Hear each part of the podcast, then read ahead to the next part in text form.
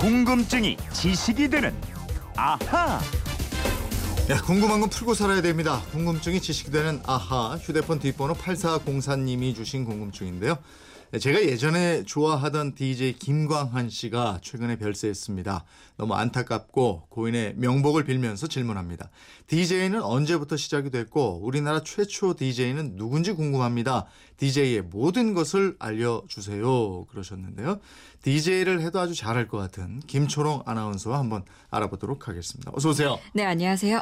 김초롱 씨가 가장 좋아하고 즐겨 들었던 DJ 프로그램은 뭐였나요? 아, 무지 많아요. 저 라디오 진짜 좋아했거든요. 네. 그 어릴 때는 그 푸른밤 성시경 씨가 잘 자요. 요거 해야 잠들었고 아침에는 이문세 아저씨가 여러분 힘드셉니다 어. 이러면 일어나서 아침에 라디오 네. 듣고 또 박경림 씨가 별밤 할 때. 아, 확실히 저 저하고는 예. 세대가 다르네요. 저 때는 그 예. 김기덕, 이정환, 또 박원웅, 와. 어, 지금 이제 그 너무나 돌아가신 게 안타깝다고 그랬던 김광한 뭐 이런 분들이었는데 정말 전설적인 분들이시네요. 예, 확실히 예. 다르네요. 네, 네. 예, 전설적인 DJ들이 뭐 한 분 한 분 이제 나이도 있으시고 세상 뜨고 참 안타까운데 우선 DJ 디스크 자키 이게 왜 디스크 자키라고 부르나요? 디스크는 음반이고 자키는 기수입니다. 말을 전문적으로 타는 기수. 그러니까 디스크 자키는 음반을 전문적으로 조작하는 사람을 말하게 되죠. 네. 줄여서 DJ라고 부르는 겁니다. 근데 라디오 진행자는 DJ 말고 MC도 있고 이렇잖아요. 예, 이 MC는 master of ceremony의 약자입니다.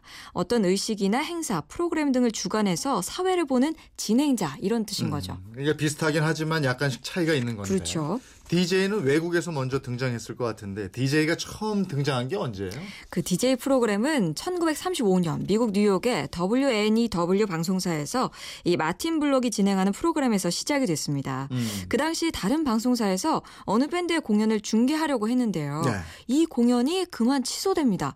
그러자 엘 자비스라는 진행자가 방송 시간을 채워야 되잖아요. 네. 그래서 그 밴드의 음악을 틀면서 중계를 하는 것처럼 방송을 했거든요. 어. 근데 또 마침 이 마틴 블록이 그걸 듣고서 그래 바로 이거다. 그러고 깨달음을 얻어요. 어. 그리고 곧바로 DJ 가 주도해서 노래 위주로 틀어주는 DJ 프로그램을 만들었습니다. 네, 이 공연이 취소되는 바람에 이제 DJ 프로그램이 예. 본격적으로 생기는 계기가 됐네요. 그러니까 그렇습니다.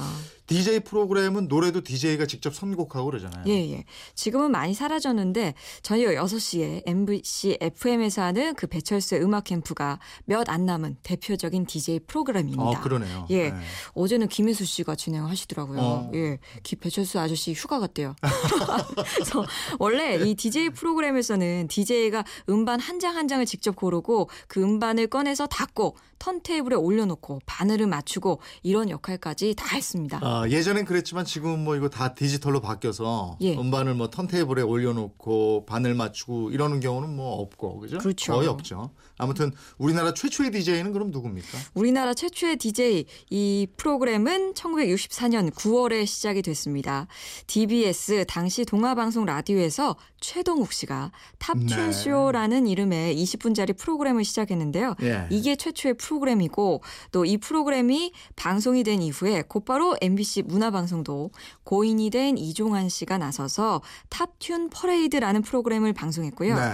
이듬해인 1965년 TBC 동양 라디오에서 이 피세영이라는 성우가 DJ로 등장을 합니다. 아, 그러니까 우리나라 최초의 DJ는 최동욱 씨네요. 그렇죠. 음. 이분이 다른 DJ들에 비해서 대중적으로 많이 알려지지는 않았는데 지금도 한국 방송 디스크 자키 협회 명예회장으로 계시면서 활발하게 활동을 하고 있습니다. 네. 그럼 DJ 하면 먼저 생각나는 이종 환 씨. 예. 이종환 씨는 그럼 두 번째 DJ가 되는 그렇습니다. 어. 하지만 또 40년 이상 DJ 프로그램을 진행한 분이죠. 예. 지금도 하고 있는 별이 빛나는 밤을 비롯해서 음. 이종환의 밤의 디스크쇼 요거 이종 아나운서 많이 추억하시고 아우, 많이 좋아했죠. 예, 예. 학창 시절에 이 프로그램 들으면서 공부하신 분들 많으셨을 거예요. 예. 이종환 씨가 이런 DJ 프로그램을 성공시키면서 우리나라 DJ 프로그램이 자리를 잡게 하는데 크게 기여를 했죠. 음, 이분은 주로 그 밤 프로그램 하셨고요. 예. 낮에는 또 이분이죠. 두 시의 데이트 김기덕입니다. 뭐 이러면서 하셨다고요. 아, 저도 예. 기억이 납니다. 그 지금은 MBC에서 은퇴하고 이 주말에 다른 방송사에서 프로그램을 진행하고 있는데요. 예. 과거에는 특히 오후 2시가 이 DJ 목장의 결투 시간이었습니다. 아, 자, MBC에서는 DJ 김기덕이 나서고요. 저쪽 KBS에서는 김광한 DJ가 Pops Dial로 맞불을 놓았죠. 네. 그리고 저녁 8시에는 MBC에서는 이 박원웅과 함께로 포문을 열면 KBS에서 황인용의 Young Pops가 전파를 탔습니다. 맞아요. 이 좀, 정말 저 DJ 프로그램과 팝의 전성기를 이끌었던 예. 쟁쟁한 DJ들인데 그 김광한 씨는 데뷔가 1966년이라고 들었어요. 예, 그 1966년 FBS FM 히트 퍼레이드 DJ로 데뷔를 했는데 이 대한민국 최연소 DJ로 출발했습니다. 또 고 이종환, 김기덕과 함께 당대를 대표하는 3대 DJ로 꼽히는 분이죠. 아, 이때는 정말 듣고 싶었던 음악들은 여길 통해서 들을 수밖에 없었거든요. 아, 라디오를 그- 통해서.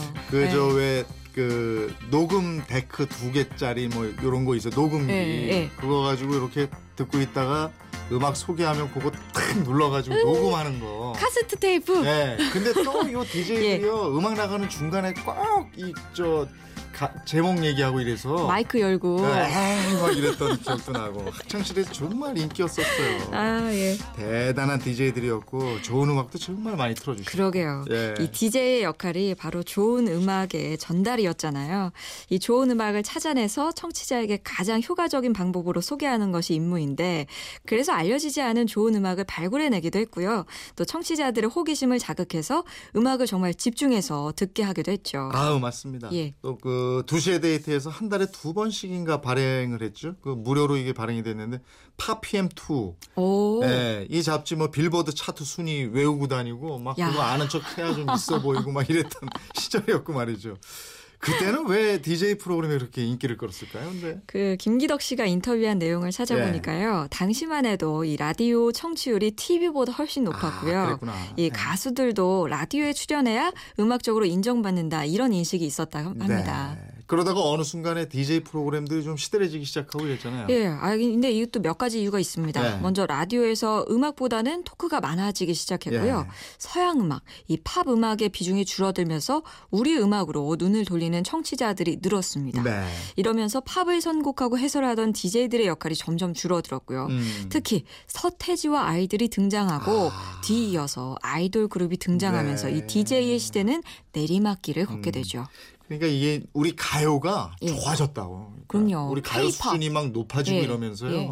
DJ는 주로 이제 팝 외국 음악 많이 틀었으니까 예, 예. 그게 이제 조금 시들해지는 그런 계기가 됐군요. 이 K-팝이 미국의 빌보드 차트에 진출하니까요. 예. 음. 그, 그 전에도 90년대 발라드라든지 예, 예. 그 전에 좋은 우리 음악들이 많았어요. 맞아요, 맞아요. 그것도 다르구나. K-팝.